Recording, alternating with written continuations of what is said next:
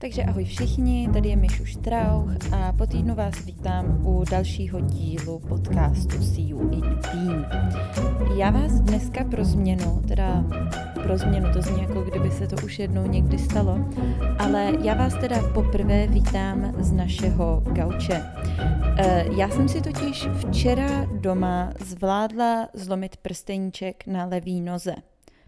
Ano, dramatická pauza opět, prsteníček na levý noze. Já bych jako pochopila, kdyby si člověk doma ukopnul palec nebo malíček. A já mám ještě delší vlastně ukazováček než palec, tak to bych taky pochopila. Ale jako prsteníček je podle mě úplně nejvíc jako nepravděpodobný prst na noze, co si můžete zlomit. A ejhle, jde to. Takže tím jsem chtěla říct, že jsem lehce nemohoucí a je mi příjemnější být tady natažená na pohovce s natáhlou nohou, než se někde uh, patlat u stolu. Malá je s Martinem a i s Tchánem a Tchýní venku, vydali se na procházku, protože pochopitelně já mám teď asi tak na 10 dnů s nějakýma procházkama smůlu ale aspoň si můžu v klidu uh, nahrát podcast. Dneska je sobota 22. ledna, takže opět nahrávám s předstihem, jsem na sebe pyšná.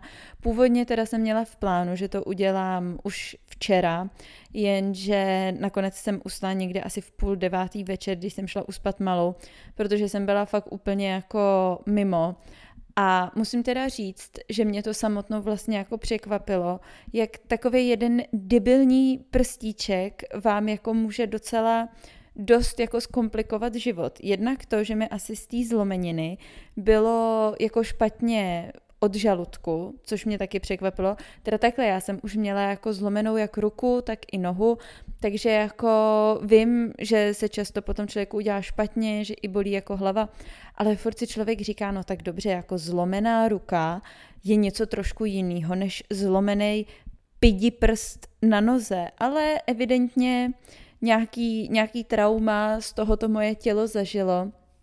Takže takže včerejšek opravdu nebyl den, kdybych byla schopná jako cokoliv udělat, tak se k tomu dostávám, dostávám až teď.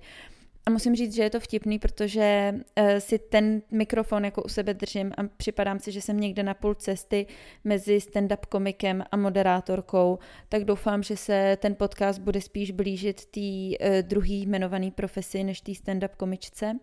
No ale o čem teda dneska s váma budu mluvit? Dneska se konečně dostávám k tomu tématu lyžování, snowboardování, jak jsem předesílala v minulém díle a tentokrát se mi to vyplatilo něco naslibovat, dodržím to. A jako tomu bylo i předtím, tak vlastně k tomuto tomu podcastu vyjde i článek na blogu. Já jsem ten článek na blogu pojala trošku víc tak jako informativně, Máte tam vypsaných několik, uh, několik zimních středisek, lyžařských středisek v Rakousku, kam se můžete jet podívat. Jsou tam opravdu obecné informace od toho, kolik je tam sjezdovek, jak je to daleko od Prahy, ceny skipasu a podobně. Ale přijde mi to zbytečný vám tady v tom podcastu vlastně číst ten článek od zhora až dolů, jednak by to podle mě byla nuda a druhá tohle to si můžete udělat sami. Takže já bych vám tady víc to chtěla dát tak jako z toho svýho pohledu nějaké moje zkušenosti a tak dále. No a na to konto mě napadlo, že si jako vygooglím pár údajů, jak to vlastně vůbec třeba Češi anebo i Rakušáci s tím lyžováním mají. Tak já vám to teď tady teda povím, jo. Takže já jsem si do Google zadala nejoblíbenější zimní sporty Čechů tak jsem jako čekala, že mi vyjede jako ten lední hokej a hned teda jako nějak ty lyže a snowboard. Tak prosím vás, podle webu Globe24 a jsou to údaje z roku 2020, tak nejoblíbenější zimní sport Čechů je sáňkování a bobování.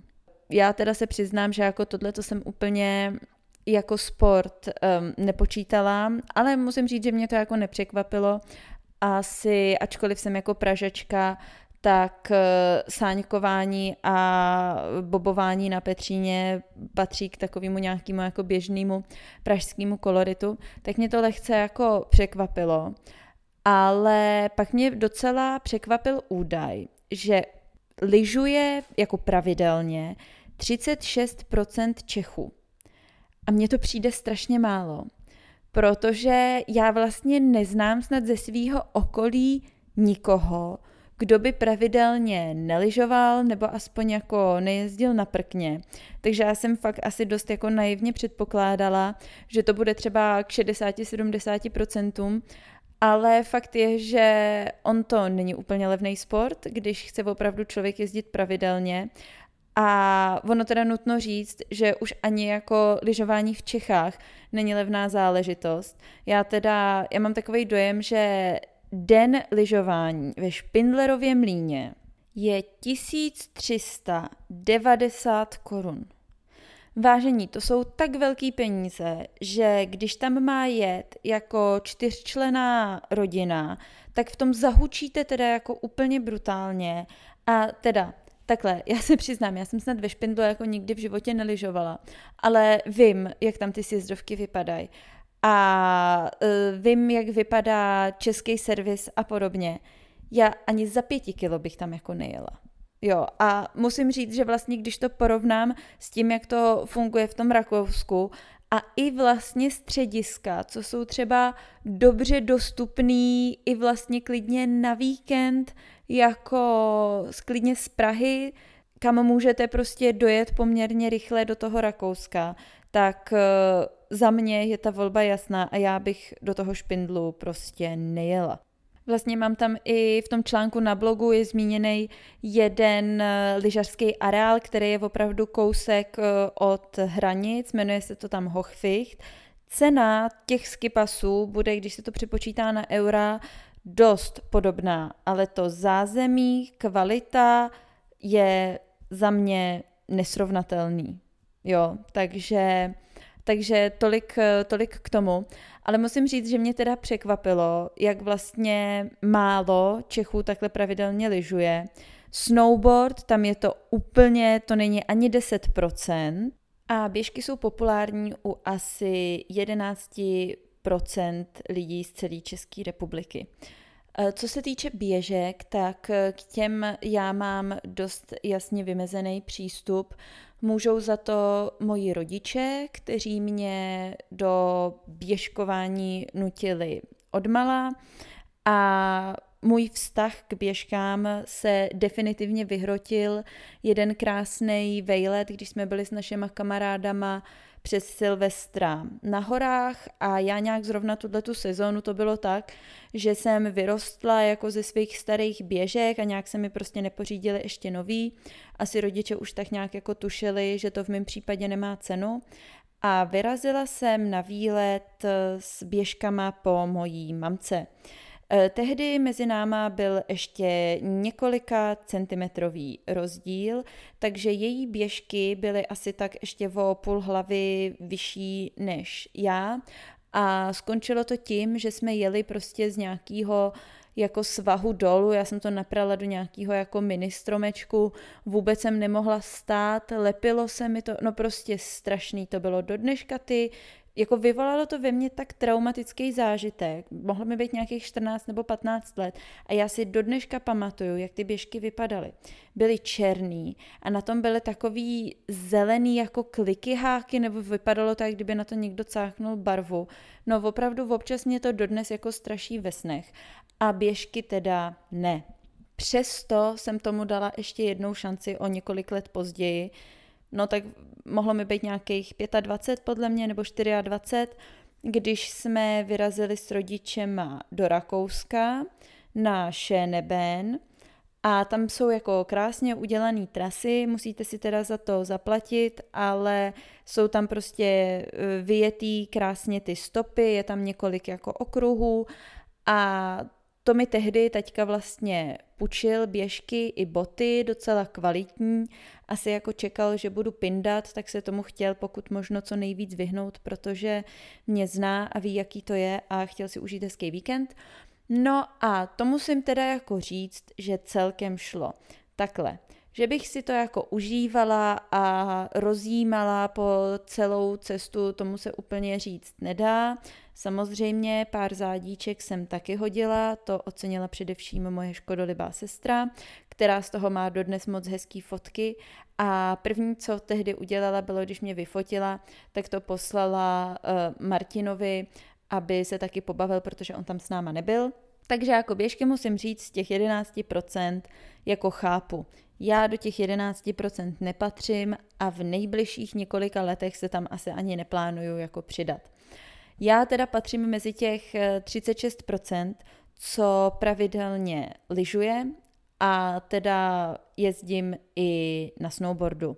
U nás to bylo asi tak nějak automatický, protože náš táta je velký sporták a lyžuje dodnes, lyžuje perfektně a musím mu ho tady i jako pochválit, že vlastně on tehdy, když se jako učil, že jo, lyžovat, tak byl takový ten styl, že vlastně nohy byly hodně u sebe a vypadali ty chlapy u toho lyžování jak baletáci, fakt to nebylo jako sexy, fakt to nebylo jako hezký ale náš táta se hezky jako přeorientoval i v trošku pozdějším, přesto stále fresh věku, ano tati, slyšíš?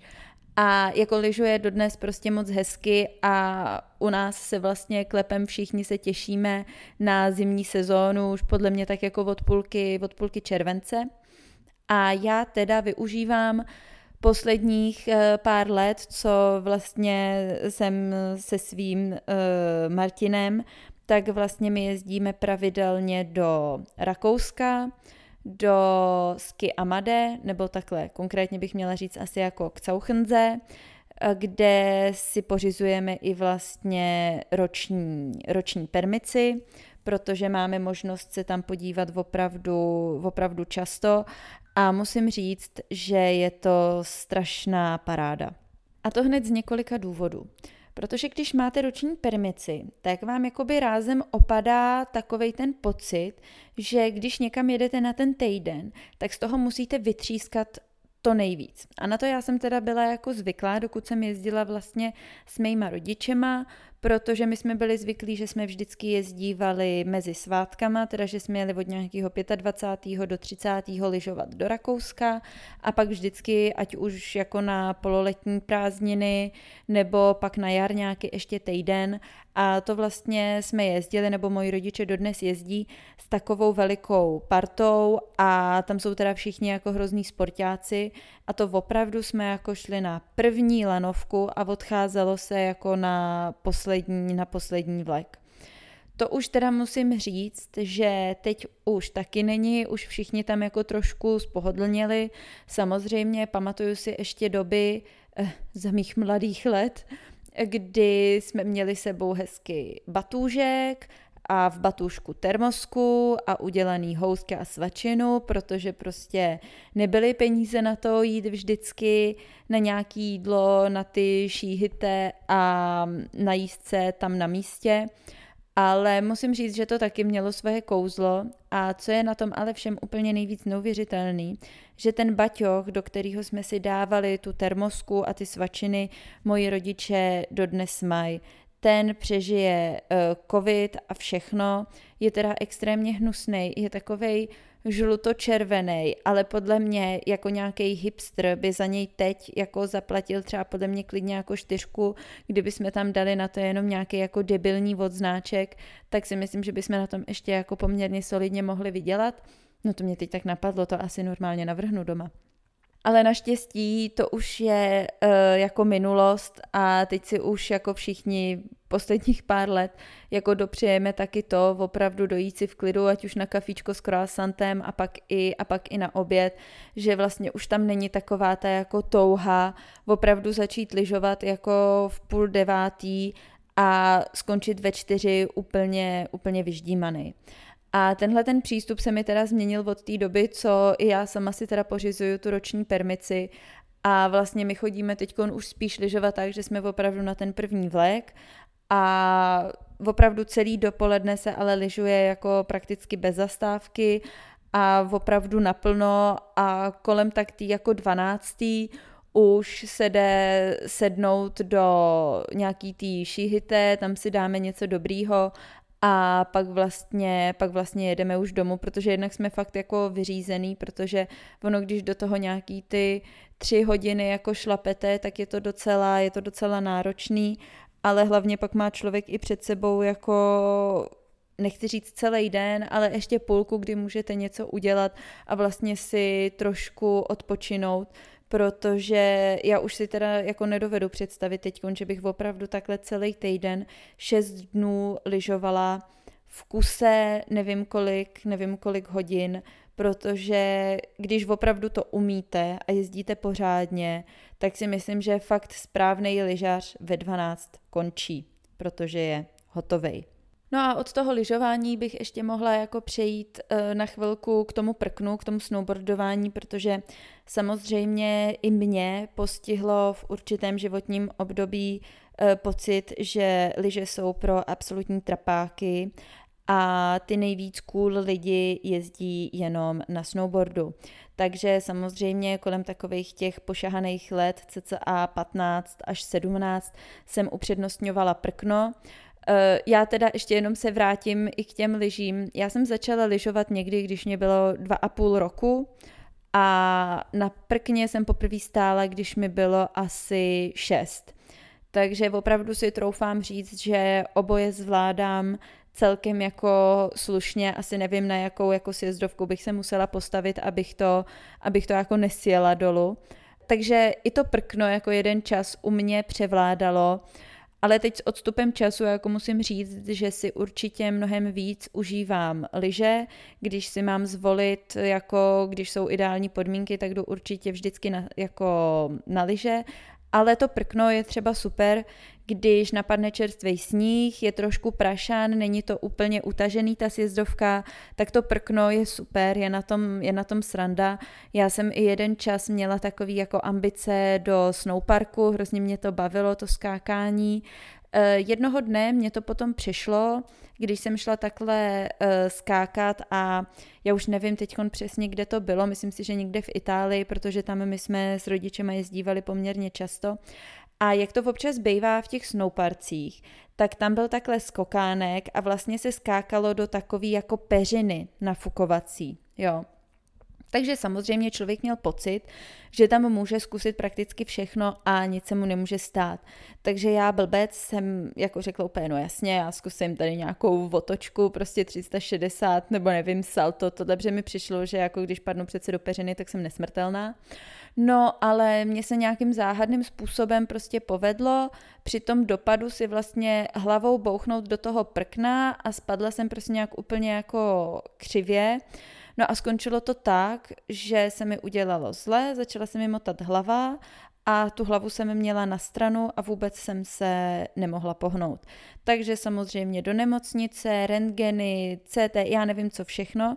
Jo, pamatuju si, že mě chtěli ještě jako vrtulníkem převést do Bormia, kde měli právě CT nebo magnetickou rezonanci ale naštěstí jsme měli sebou v naší bandě doktory, který když viděli ten rentgenový snímek, tak řekli, že jako to není zas tak hrozný, abych opravdu musela být jako letecky eh, převážená Bůh ví kam, protože my jsme vlastně, to byl poslední den, to bylo v pátek a my jsme v sobotu odjížděli.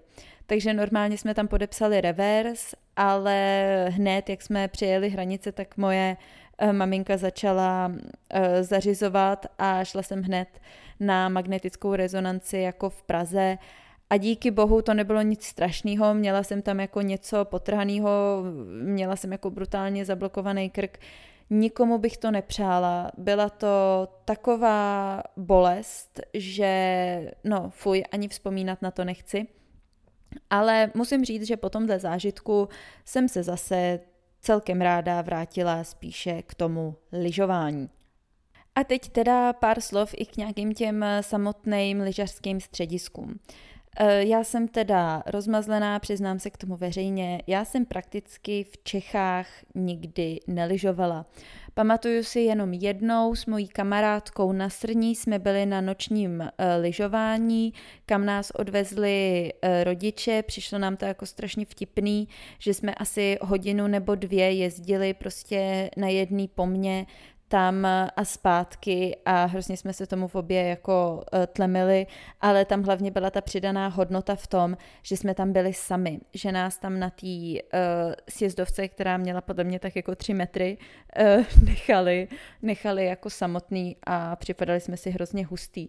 No a takže z tohohle hlediska já vím, že jsem se jako dost kriticky vyjadřovala k tomu špindlu, ale prostě nevěřím tomu, že v tom špindlu jsou takové podmínky, jako na co já jsem, na co já jsem zvykla.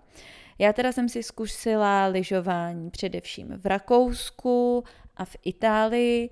Jednou jsem byla i ve Francii, a tam teda musím říct, že asi ze všech těch jako uh, lyžařských, um, lyžařských zážitků, tak to bylo takový asi jako nejmíň, nejmíň záživný nebo nejmíň povedený, protože prostě ty Frantíci tam na to trošku jako prdí, takže tam, když napadnul čerstvý sníh, tak to vlastně nikoho jako moc nezajímalo, uh, sjezdovky vůbec nebyly upravený, což na jednu stranu nám se líbilo, my jsme tam právě celá ta naše banda Eh, jako tatínkové a děti jsme vytáhli prkna a blbli jsme v tom eh, hlubokém sněhu, no ale kdo to zná, tak ví, že po půl hodině, hodině už jste z toho tak vyřízený, protože když spadnete, tak jakýkoliv vstávání je operace na hodinu a to jako mluvíme o lidech, kteří nejsou žádný jako extrémně obézní, jo. To jsou prostě děti, jenomže vy jak se do toho furt boříte, tak to nejde. Takže opravdu sranda tak hodinu, no ale pak totálně vyflusaný jsme přišli domů, maminky se obětovaly a místo lyžování šly na Aperol, byla to těžká volba a litují toho dodnes, ale zvládli to. No, takže k té Francii jsem docela taková jako skeptická, na druhou stranu byla jsem tam jenom jednou. E, například e, můj táta je akorát teď na cestě do Francie s kamarádama, s chlapama. Oni to tam mají rádi, protože přece jenom ty podmínky tam jsou jako dobrý z toho hlediska, že tam je hodně kopců, hodně kilometrů jako sjezdovek a jsou tam převážně jako černý nebo červený sjezdovky, což znamená ty náročnější a ty chlapi si na to zkrátka potrpí. Co ale můžu trošku si už troufám jako posoudit, je nějak ta Itálie a Rakousko.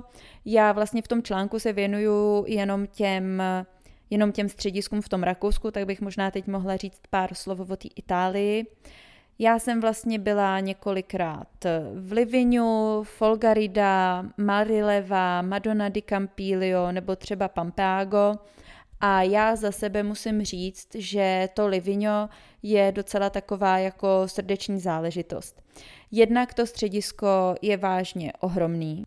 Ať už co se týče nějakého vlastně toho lyžařského vyžití, tam vlastně to Livigno se nachází v takovém jako údolí a vy máte možnost jít lyžovat na vlastně dvě strany, na dva, na dva kopce, Motolino a Karoselo. Dohromady je to nějakých 115 km sjezdovek a musím říct, že jsme se tam jako vyblbli dostatečně, přesně jsou tam i různý takový ty fanparky, eh, asi to můžu i doporučit určitě rodinám s dětma ale druhak je to i jako hezký město, kam se pak můžete projít a prostě já mám obecně hrozně ráda tu, tu Itálii a ty Italy. Uh, mám tam i pár docela dobrých uh, zážitků z apresky, ale to nevím, jestli je úplně jako uh, Eh, veřejně publikovatelný, byť eh, moje maminka a můj tatínek přihlíželi tomu, jak eh, tančím na baru, no, přeskáče jsem si tehdy jako sundala, ale umím i v přeskáčích polku skrz celý apresky, takže tam to má i jako hrozně hezkou atmosféru a je to i co se týče jako kilometrově celkem z té Prahy dosažitelný. Což třeba neplatí o té jako Folgaridě Marilevě, který jsou už fakt dál. Já mám takový dojem, že to už je opravdu přes tisíc kilometrů, nebo se to k těm tisíci kilometrům jako blíží. A to byla vždycky hodně náročná jízda. My jsme byli zvyklí opravdu vstávat třeba jako v pět hodin ráno, aby jsme v půl šestý byli už v autě a jako vyráželi jsme a jestli jsme přijížděli někdy mezi čtvrtou, pátou hodinou tam, a tehdy vlastně ještě táta jako jediný řidič, tak to bylo docela, docela náročný, ale i tam se teda jako lyžuje parádně a vlastně se tam dá koupit. Když si kupujete ten skipas, tak to bylo vlastně jak do té Folgaridy, Marilevy i té Madony, takže samozřejmě máte i varianty, kam jet prostě, kam jet lyžovat. A vždycky bylo super, že tam jsme bydleli tak, že jsme prakticky hned před tím apartmánovým jako domem uh, nasedli na lyže a dojeli jsme rovnou na sjezdovku, takže když máte tuhle tu možnost, tak to je vždycky, vždycky super. A navíc samozřejmě, kdo by si nechtěl zajít po lyžování na výbornou italskou pizzu. Od 18 let věku samozřejmě oceníme i Aperol, ale já třeba osobně na tu Itálii fakt nedám dopustit, já jsem si to tam vždycky moc užila, ale samozřejmě ta vzdálenost z té Prahy je trošku komplikovanější, nebo prostě musíte být hold na to jako zvyklí a být ochotní to tomu obětovat. Což právě si myslím, že to Rakousko je v tomhle tom jako přívětivější, byť ono některé ty jako střediska úplně na jihu taky nejsou dvakrát blízko, ale myslím si, že do toho Rakouska se vlastně dá odjet lyžovat i jako na prodloužený víkend. Určitě na víkend je to takový už jako přitažený lehce za vlasy, jasně Není to tak blízko jako pec pod sněžkou, ale dá se. A co se hlavně těm Rakušákům jako nedá upřít, tak za mě je v Rakousku zkrátka nejlepší servis. Ty sjezdovky jsou vždycky perfektně upravený, Uh, málo kdy se stává, že by třeba nějak ani nefungovaly některé ty lanovky a samozřejmě ty šíhité a ty restaurace, co se vlastně nacházejí, ať už přímo na těch sjezdovkách nebo pod sjezdovkama, tak to je prostě, to je prostě lambáda. Já, ačkoliv jsem si ho ještě letos nedala, tak třeba miluju ten germknedl, že jo, ten veliký knedlík s těma povidlama a s tou vanilkovou omáčkou posypaný mákem to je za mě jako symbol trošku té lyžařské sezóny. Já ještě mám s tím jako hodně spojený třeba ten Tiroler Gröstl, což je vlastně taková pánev, kde jsou jenom jako opečený brambory, špek, cibule zasypaný e, kmínem a nahoře volský voko.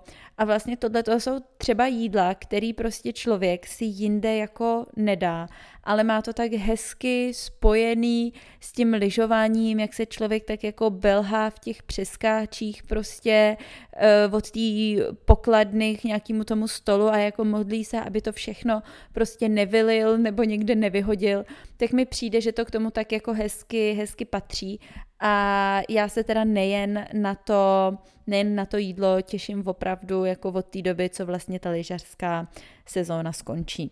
E, samozřejmě teď to lyžování je trošku komplikovaný i vzhledem k tomu, k jaký době se nacházíme. Ta loňská sezóna prakticky jako moc nebyla, ačkoliv ty sněhové podmínky nebyly vůbec jako špatný, tak e, letos už to jako jde, my už máme něco naližováno, ale prostě třeba například opravdu v tom Rakousku je to jenom pro očkovaný, nebo teda pro ty, co spadají do té lhuty 180 dnů. Je to opravdu kontrolovaný, že tu permici si prostě nekoupíte, pokud tam nepředložíte nějaký tenhle ten doklad, ať už o očkování nebo prodělání o tom covidu. Je to kontrolovaný, je to vlastně navázaný i na ten i na ten váš jako doklad, že když eh, to třeba máte tak, že vám vlastně ta druhá dávka nebo ten certifikát vlastně vyprší během té doby, kdy jste na těch lyžích nebo kdy vám platí ta permice, tak to musíte pak obnovit, protože jinak vám to nebude fungovat. A musím říct, že ty Rakušáci si na to jako dost potrpí, jsou v tomhle tom dost striktní, i co se týče třeba nošení těch eh, FFP2 eh, masek vlastně ať už přímo na těch lanovkách nebo vlastně i v těch frontách, kde se čeká, ale já to zase na druhou stranu beru tak, že jsem vůbec ráda, že to nějakým způsobem funguje. Jasně nebudu říkat, že mě ty masky svým způsobem třeba právě při tom lyžování jako neobtěžujou, ale dá se to a beru to zkrátka jako nějakou naší povinnost eh, za tím účelem, aby prostě tato doba už nějakým způsobem jako přešla a myslím si, že jenom uh, kopat kolem sebe a nadávat, proč musím tohle nebo proč nemůžu tamhle to, není úplně ta správná cesta za mě. Takže to je samozřejmě věc, na kterou člověk uh, hold teď se kterou musí počítat. Bez toho to nepůjde.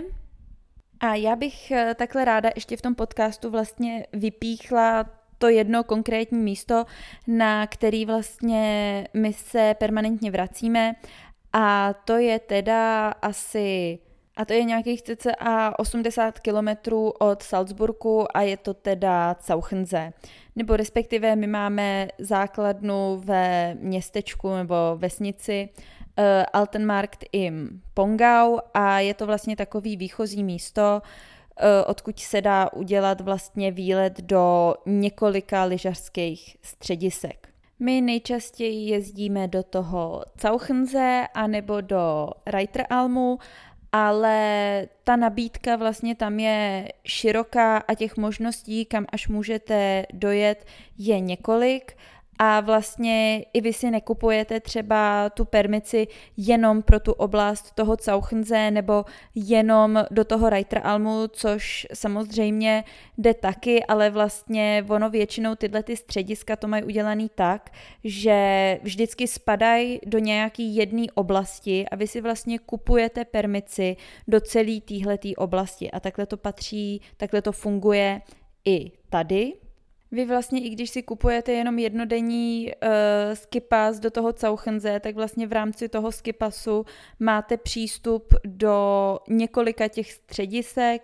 Je tam Cauchenze, Flachauwinkel, Kleinarl, Radstadt Altenmarkt a vlastně celkově ještě ten Snow Space Salzburg. Takže opravdu se vždycky vyplatí jet třeba na víc dní a mít i možnost vyzkoušet vlastně víc těch, eh, víc těch středisek, abyste věděli, co vám vyhovuje.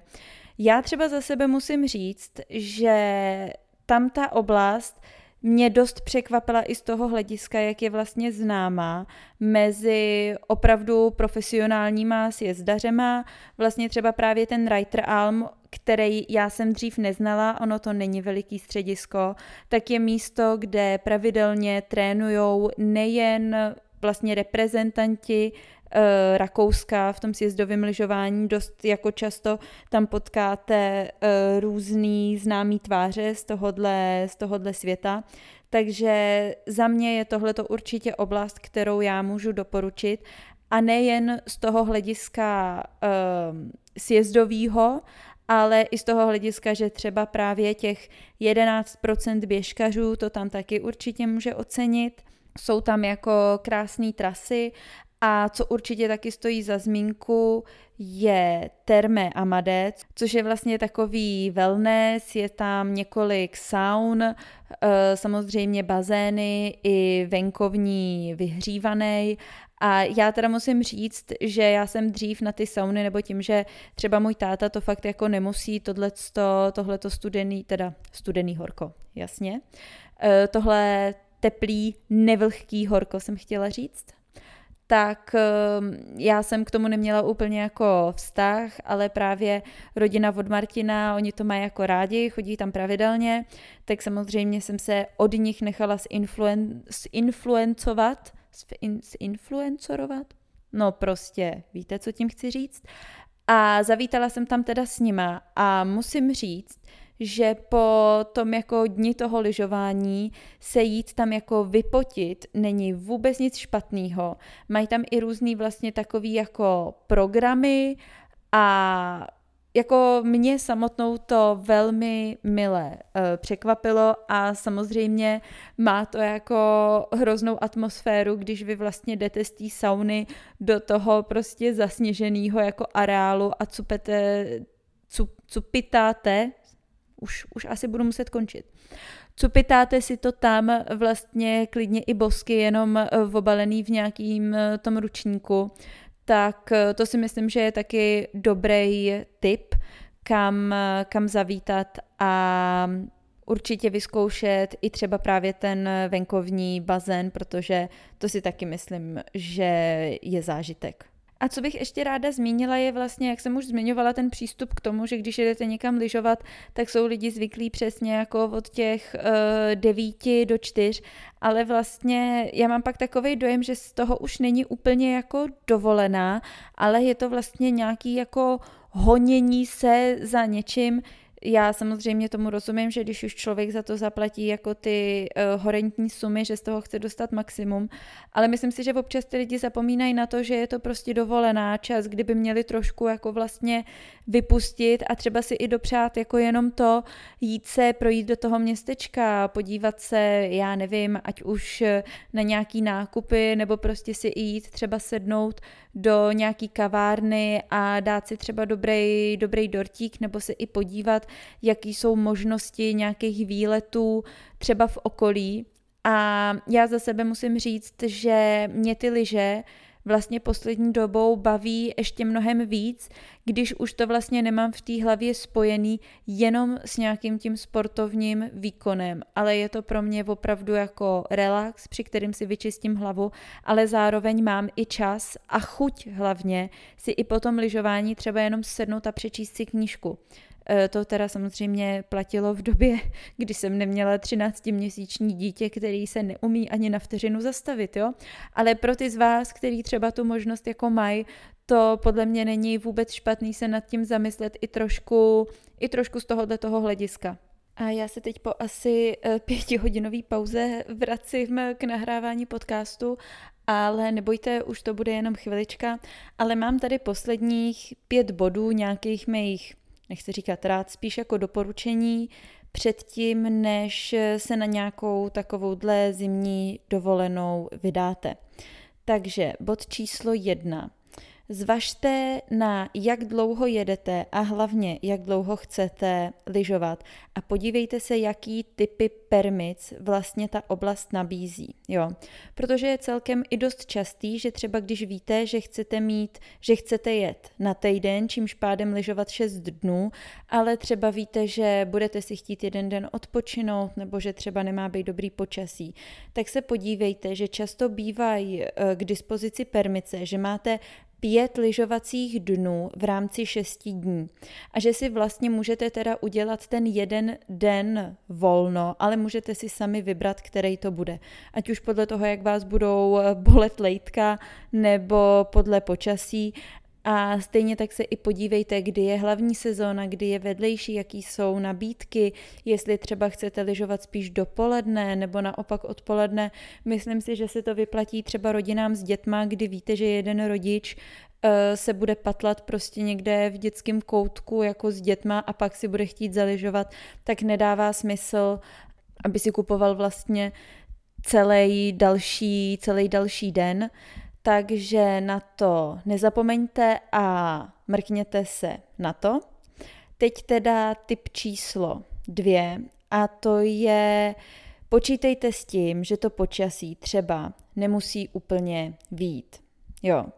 Takže podívejte se, jaký jsou možnosti po okolí, podívejte se, co dělat v případě toho špatného počasí, jestli jsou třeba tam někde poblíž nějaký jiný střediska, na který bude taky ta vaše permice platit. Zkrátka lepší být připraven.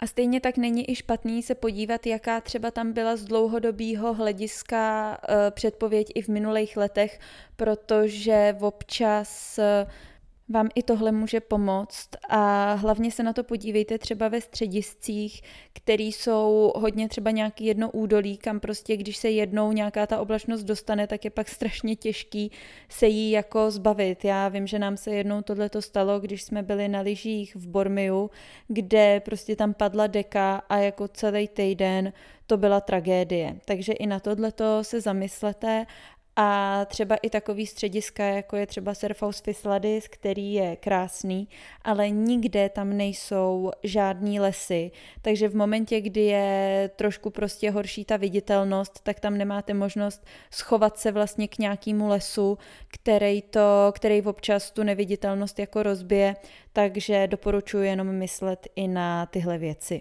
Další tip, už jsem se tady o něm trošku zmiňovala, Podívejte se, zda v okolí není někde e, nějaký termé, jestli tam není někde nějaký wellness. Že třeba právě v případě, kdy je špatný počasí, nevypadá to dobře, nebo prostě jenom jste milovníci saun a hezký koupele, tak e, je to prýma možnost, jak vlastně zrelaxovat po tom lyžování, ale zase občas právě, když s tím lidi dopředu nepočítají, tak třeba si říkají, hele, nemám plavky, nemám na to ručníky, tohleto, tak se na to vybodnu tak třeba není špatný dopředu s tím jako počítat, podívat se, jaký jsou možnosti a ty plavky vzít s sebou. Jako čtvrtý bod tady mám napsaný, ten je teda méně zábavný, ale zkrátka k tomu taky patří a je to pojištění. Prostě nezapomeňte na to, nepodceňujte to, hele, nikdo z nás není nesmrtelný a i když si říkáte, že jste skvělí lyžaři a to může být samozřejmě pravda, já si to o sobě myslím třeba taky, ale nikdy nevíte, který blbec je zrovna na té sjezdovce s váma. A opravdu to nestojí za to, abyste si zadělali na nějaký jako veliký, veliký problémy.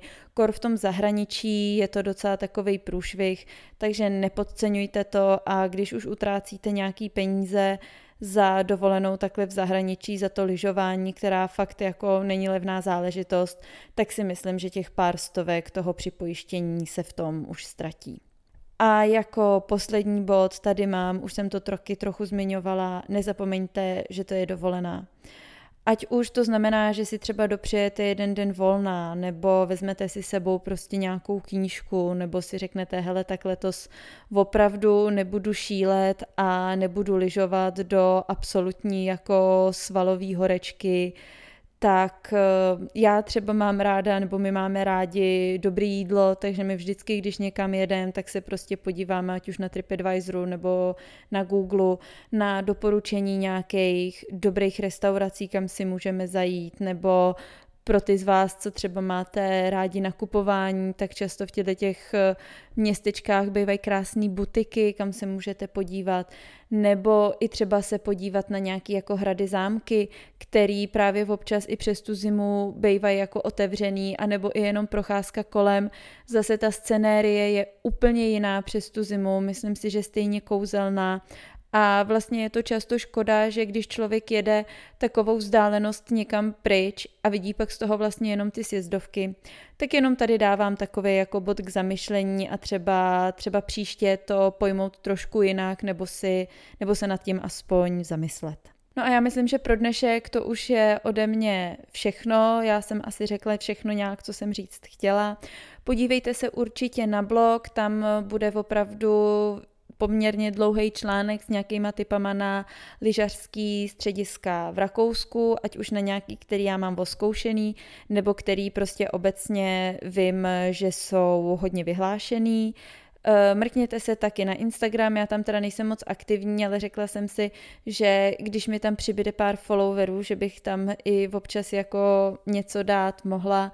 Každopádně budu ráda za jakýkoliv feedback a i třeba za nějaký nápady, co byste chtěli slyšet nebo o čem bych měla mluvit.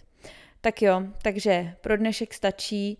Já si jdu trošku schladit eh, nohu a zajíst ten žal nad mým zlomeným prstem trošku štrůdlu.